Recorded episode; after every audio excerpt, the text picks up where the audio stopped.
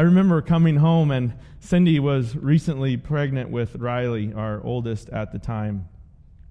And I remember she would be, it was, it, was kind of like I kept saying, Why do you keep doing this to yourself? But she would watch the TV and see all of the stories and hear all of the things that were taking place. And for days and weeks, we found ourselves ending our days with tears.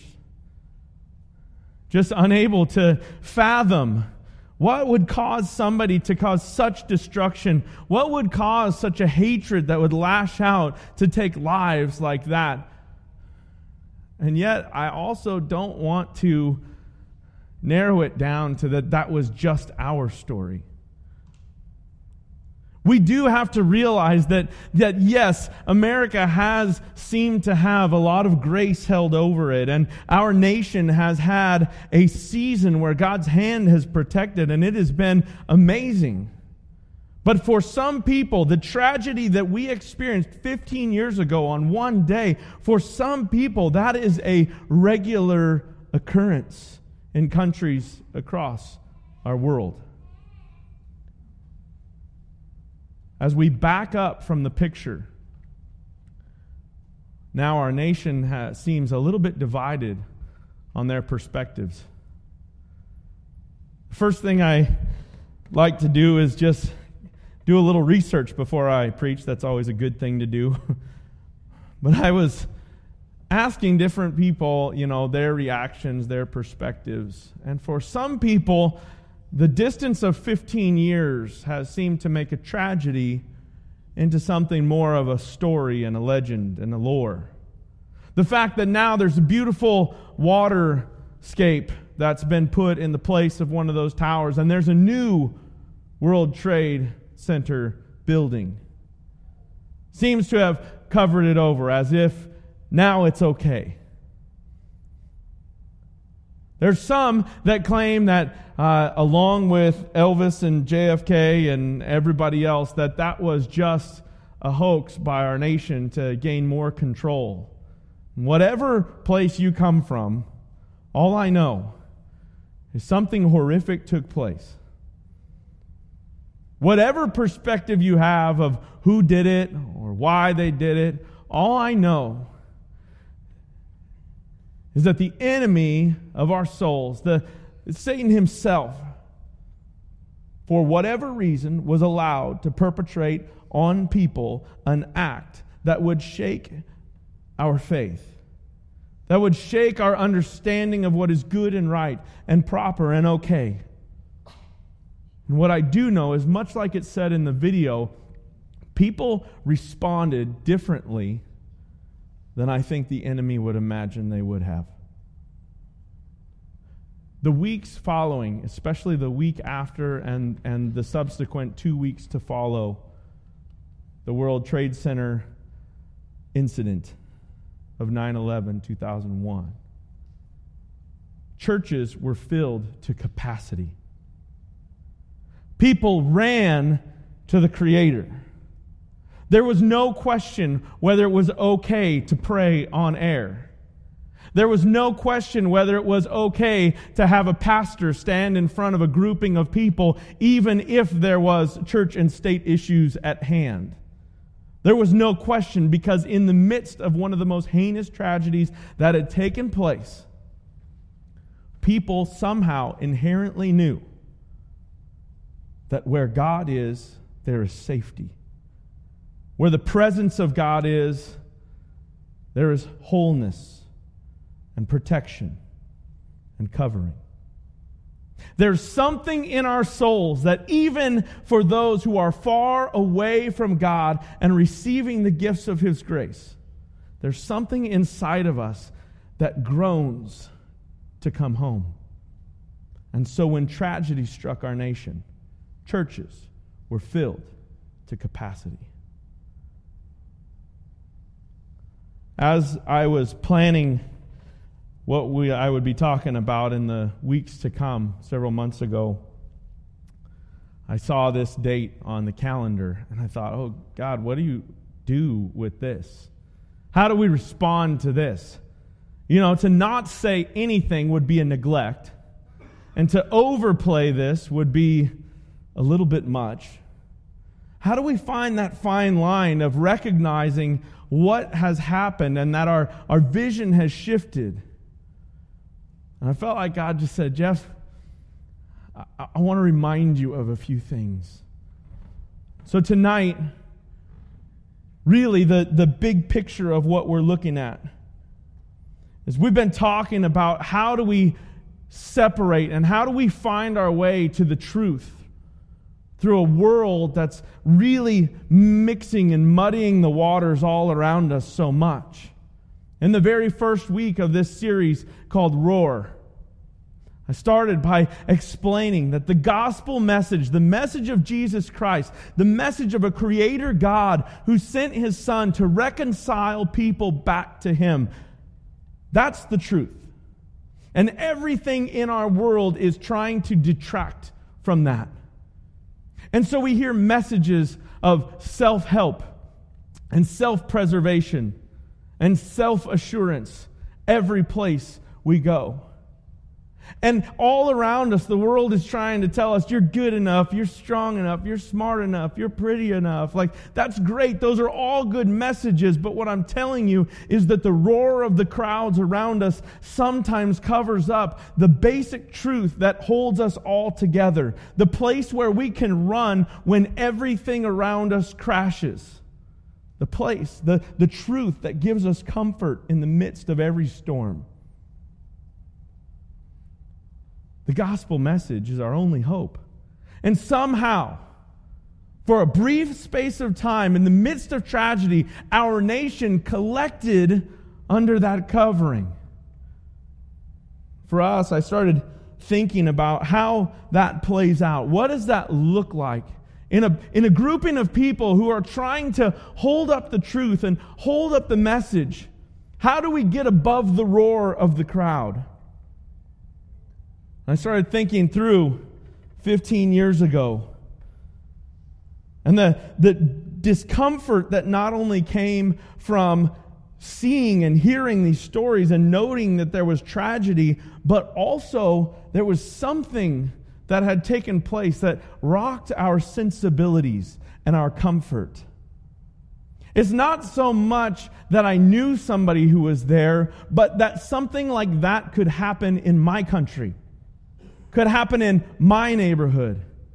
I don't know if you guys remember, but then people started freaking out, going, No, they're coming after the Central Valley next. Why? Because we make all their food. People were trying to figure out what would I do? What would how would we protect? Where would we go? And there's a couple guys in our community that especially in this church actually that if stuff went down, I'm going to their house because they'll protect me. I know that. But we all had these kind of these uh, things going on in our heads. And I remember one day very specifically just being in prayer and, and for some of you, you think like my job is just sitting around praying you know like some kind of a monk in the movies or something. Oh, mm, i got the hair for it but nothing else all right? But i remember praying one day and just asking god what, what does all this mean? And i need you to understand like i'm trying to give you a good picture. I'm not like super holy guy. I'm your pastor and i want you to think like i'm up there but i'm not like way up there so my prayer was more like this What in the world am I supposed to do, God?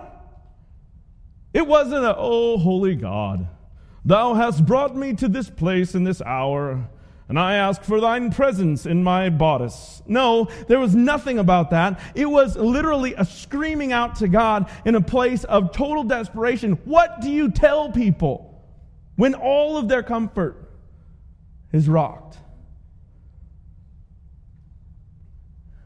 And God took me back to the scriptures where people like Paul, time and time and time again, had their lives threatened and were put on blast by a community and said, Now tell us why you're doing what you're doing.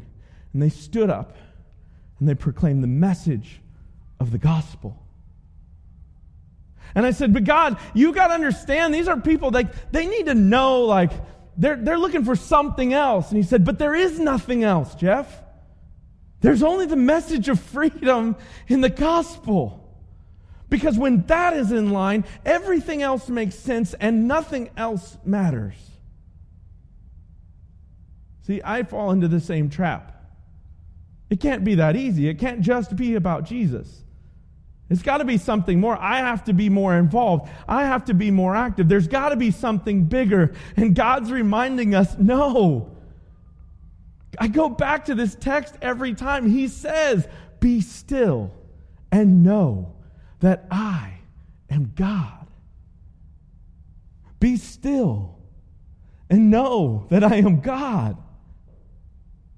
Be still and stop your trying and stop your crying and stop your striving and stop your stressing and stop your throwing things and fists into the wind trying to make it happen. You can't do it. Just stop and let me be God. Because it's one thing to proclaim that He is God with our mouths and to pray over little Delaney, right? That's good for her. Oh, sweet little baby that wears bracelets. She's awesome, right? That's great for her, but, but when it's me, that's a whole nother story.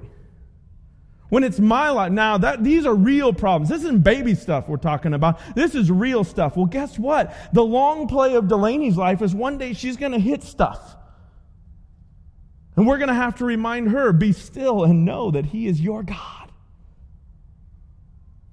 a nation rallied around.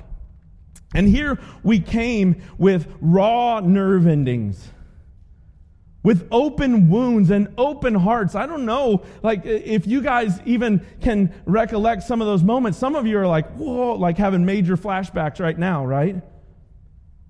But I remember groupings of people that as they would come together, I mean, I was at, at Visalia First Assembly at the time, the big church on the corner building the big thing now, right? I was over there and we were having these massive services where we couldn't contain the numbers of people who would show up. And on seeing each other across the parking lot, people would literally come and embrace one another and hold one another and weep in each other's arms. Not because they were family, but because there was something raw about what was taking place. Here's the hard part we get distanced from that. We kind of back away from that. And we go back to what we once were. There was something about that time period. There was something about 15 years ago on this day that opened up a community of people to saying, it's okay to be real with one another and not worry what anybody thinks about you.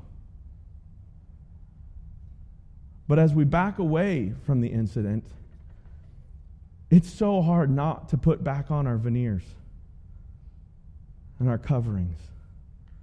And I hope they don't know that about me. It's hard not to find that place where instead of an embrace, even among grown men with masculinity just dripping off of them, I don't know what that looks like, but picture it in your head. Holding one another, saying, I've got you. Reduced down to a little head nod on the way in to some place we'll both happen to be. And there's something that God wants to draw us to as a community. And that's living a real life and a real existence, an open existence to the power and the presence of God. And the thought I want to give you tonight is this that the only thing that is going to make an impact in this world, that's going to change anything in this community, is the gospel message of a saving Savior God who sent his Son to die and rescue you and me. When we get that and we finally start listening to what we believe, then we will be still and know that He is God.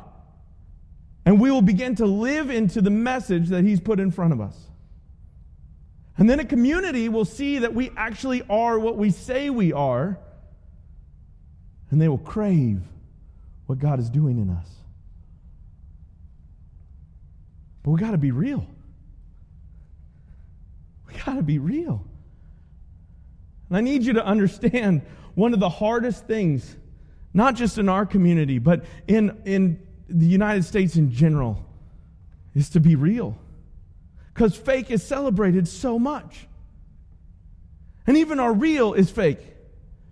I remember watching and, and reading some articles uh, a number of years ago, and I like to follow pop culture and all that stuff. I can sing the Fresh Prince of Bel Air, all that kind of stuff, right? But, but remember, like, let's go back uh, 15, 20 years ago. Television. We had like shows, right? Like, like the Cosby days, right? That's like 25 years ago before all the other stuff happened, right? But there was like, you would watch and it would dial up and, and tune in and give a problem and a resolve and everybody would high five and hug at the end of the day and we'd all feel good about it. And then uh, there was a big actors strike that happened. And so the big uh, studios figured out a way around it. They would just create reality shows. So they stuck a, a bunch of like crazy people that said they wanted to try something new on an island, one of who decided to be naked all the time, right? And they put them on this island and they said, survive, er, right?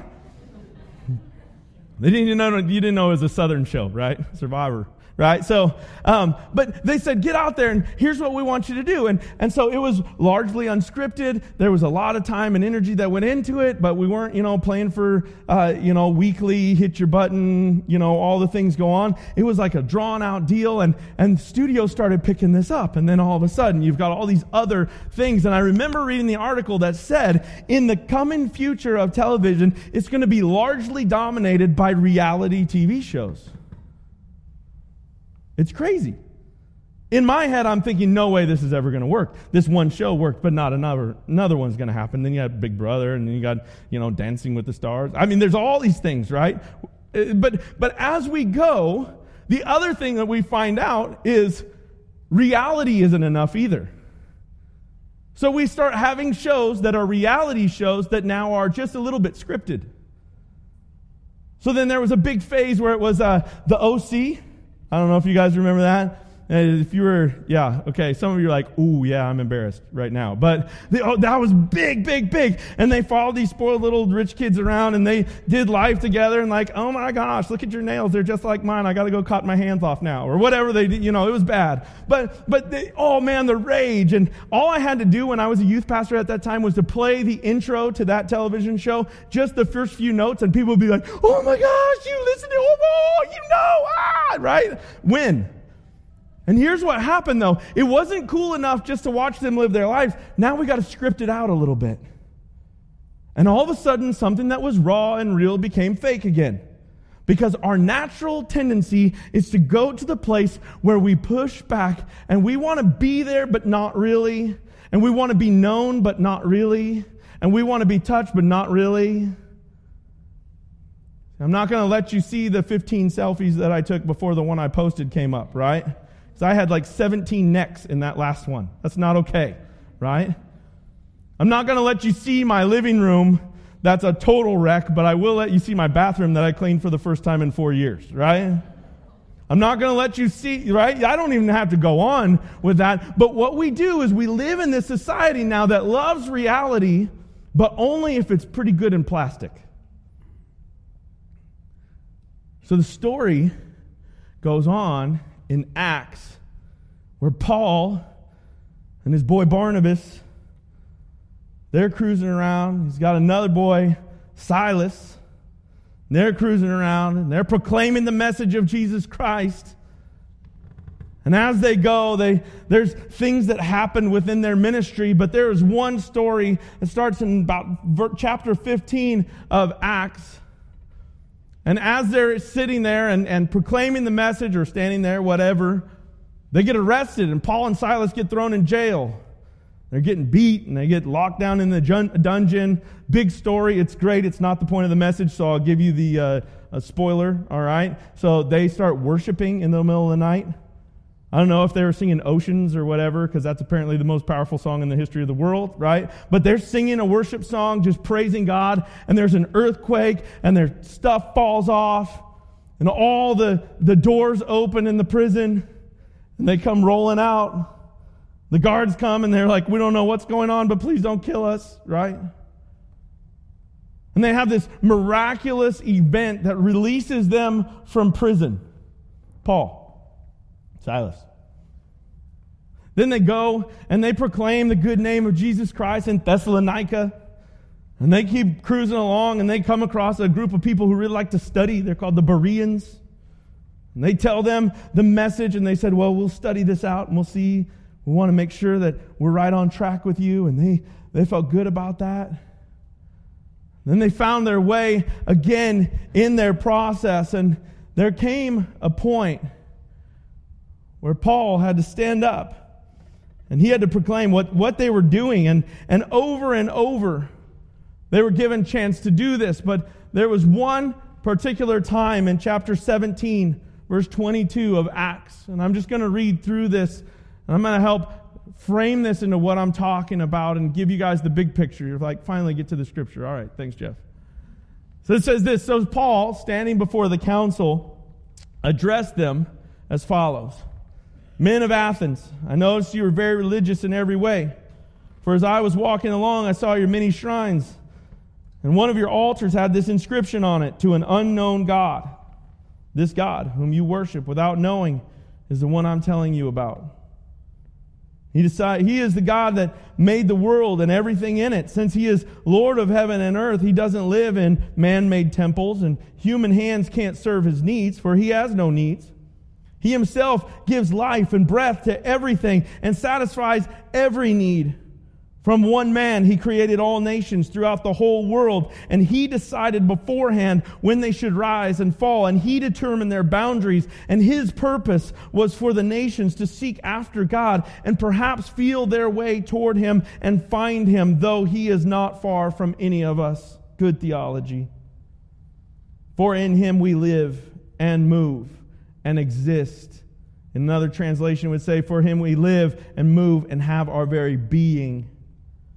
As some of your own poets have said, we are his offspring. And since this is true, we shouldn't think of God as an idol designed by craftsmen or gold or silver or stone. God overlooked people's ignorance about these things in earlier times, but now he commands everyone everywhere to repent from their sins and turn to him. For he has set a day of judging the world with justice by the men he has appointed, and he proved to everyone who this is by raising him from the dead. And when they heard Paul speak about the resurrection of the dead, some laughed in contempt, but others said, We want to hear more about this later. And that ended Paul's discussion with them. But some joined him and became believers. And among them were Dionysius member of the council, a woman named Damaris, and others with them. Typically, in this story, they wouldn't include that last little part because nobody wants to believe that if I stood up and proclaimed the gospel message, that people would actually mock me. But if you live in the world today, you know that that actually happens. And I want you to know it's no different for us than it was for Paul back in the day. It wasn't like Paul walked in the room and people were like, Hallelujah! Like, that's not the way it was. In the very same room, he would have a group of people that openly mocked him and, and literally threw stones at him at times. And people who would respond and say, We believe right here, right now. So, how does this fit us, Jeff? Where does this go? How does this fit into anything you're talking about? Well, let me just put it this way. One of the things Paul was really good at was getting on people's level. And by making the gospel message something that could mean something to each and every people group, he was good at understanding what had their hearts and what had their passions and speaking to that. See, because in our faith, sometimes what we do, the roar gets the best of us because we begin proclaiming a message that we think is the right message, and it is a good message, but it doesn't really apply in the moment. I say this quite often. I want to answer the questions you're asking, not the ones that I think are in your head. Have you ever tried to finish somebody's sentences, like as they're talking? Because maybe they talk slow. Um, uh, Cindy and I were doing this the other day. Well, I was trying to do it for Cindy. And every time I'd finish her sentence, I was completely wrong. Like, not even close. And, and she was like, so I went and I was like, yeah, you did. Uh, you know, I finished it off and she was like, no, that's not what it was. And then later on, you know, I was like, well, and, and then what happened? She was like, Jeff, just chill out, man. And the truth of it is, we find ourselves in these points where we're answering questions that people aren't asking. Pastor Jeff, I'm hurting. My life is a wreck. Well, you should pray more. Really? Like, I, I not run into a person that went like, oh, yeah, that, that explains everything. I'm so glad I came to talk to you. That's amazing. Now, I know you're, you're like, Jeff, you are not holy. No, that's the point. Like, sometimes we've just got to attend to the wounds and the needs of the people that are there. Sometimes we've got to hit people where they're at first. Sometimes people need to be listened to before they can be talked to. That's the bigger one. I got a call from one of our kids who went away. He's a big football player, Bradley Taylor. He's an awesome kid.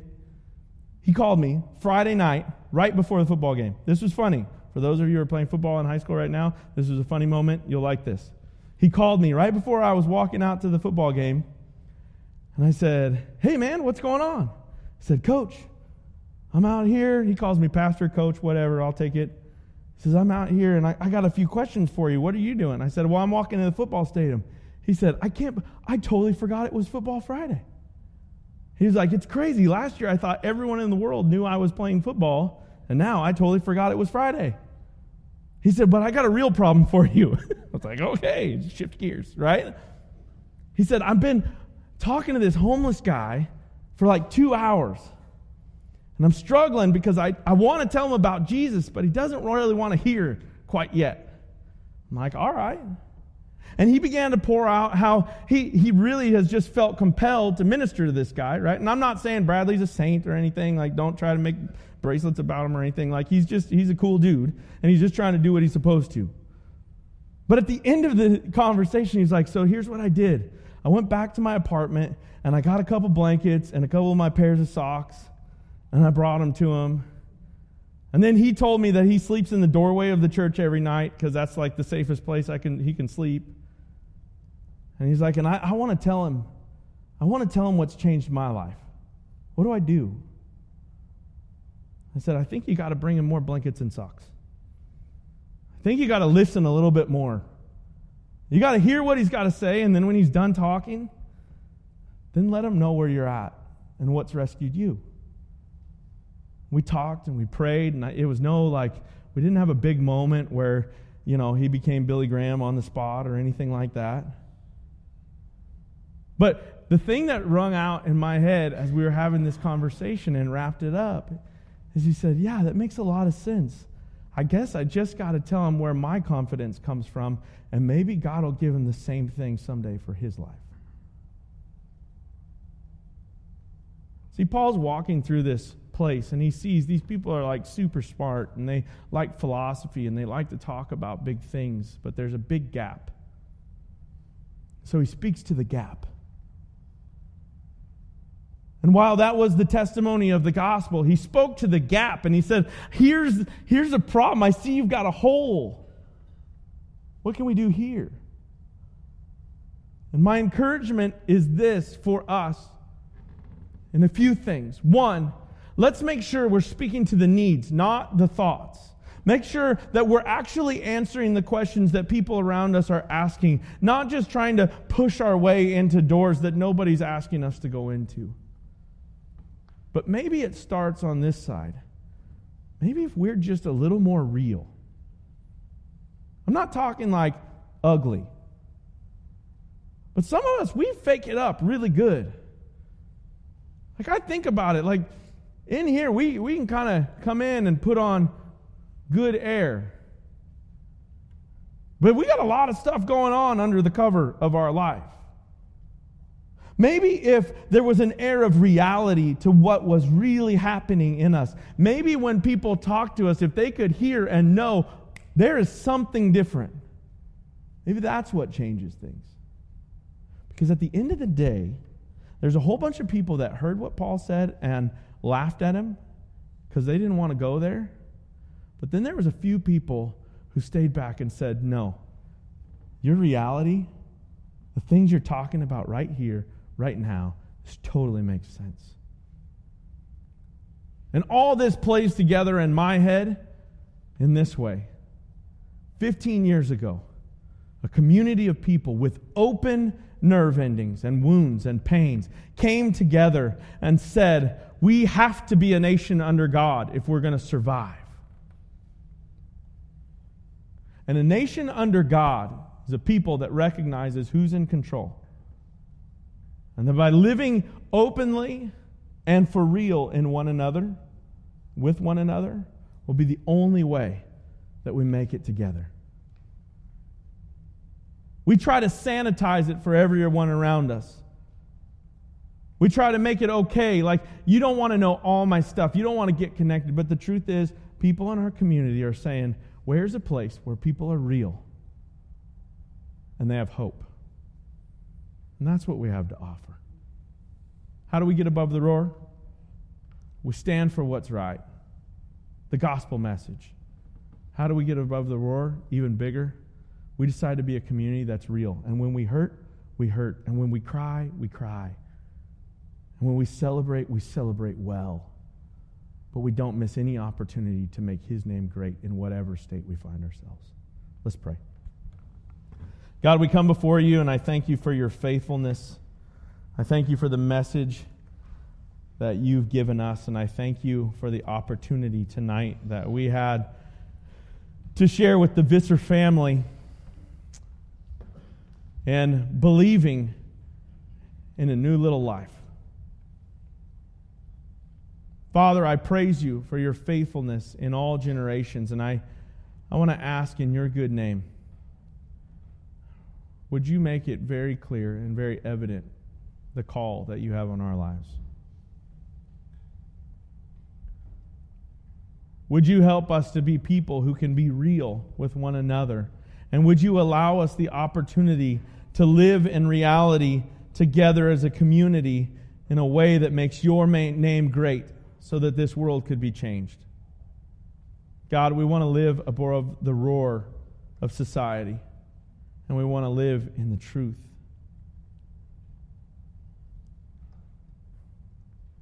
And just to close out our time, if you're not a regular attender here, the way we do this is just while everybody's heads are bowed and eyes closed. We pray our own prayer. You don't have to listen to my prayer anymore. But there's a couple things that I would ask. One is if you have not allowed God to be your God, if you have never called on the name of Jesus Christ as your Lord and Savior, then tonight needs to be the night. There's no question. You've heard the truth, and the truth can set you free. He sent His Son to die for us, and we can truly live for Him. So, in this time of quiet prayer, if God has put it on your heart, would you receive Him? And here's what it would look like just praying this prayer God, I want you to be my God. I need you, and I'm broken and I come with a whole lot of problems. But I receive the gift of your Son, the gift of freedom. And tonight I want you to be my God, and I want to be yours under the blood and covering of Jesus Christ. And maybe that's not your prayer tonight, but God's put something else on your heart. Go ahead and pray that prayer. Maybe you're sitting there and like, Jeff, I really didn't get a whole lot out of this. Then my prayer would be this God, make me sensitive. Help me to see the places where I need to break down some walls and open up some places in my life to really let your life shine through me.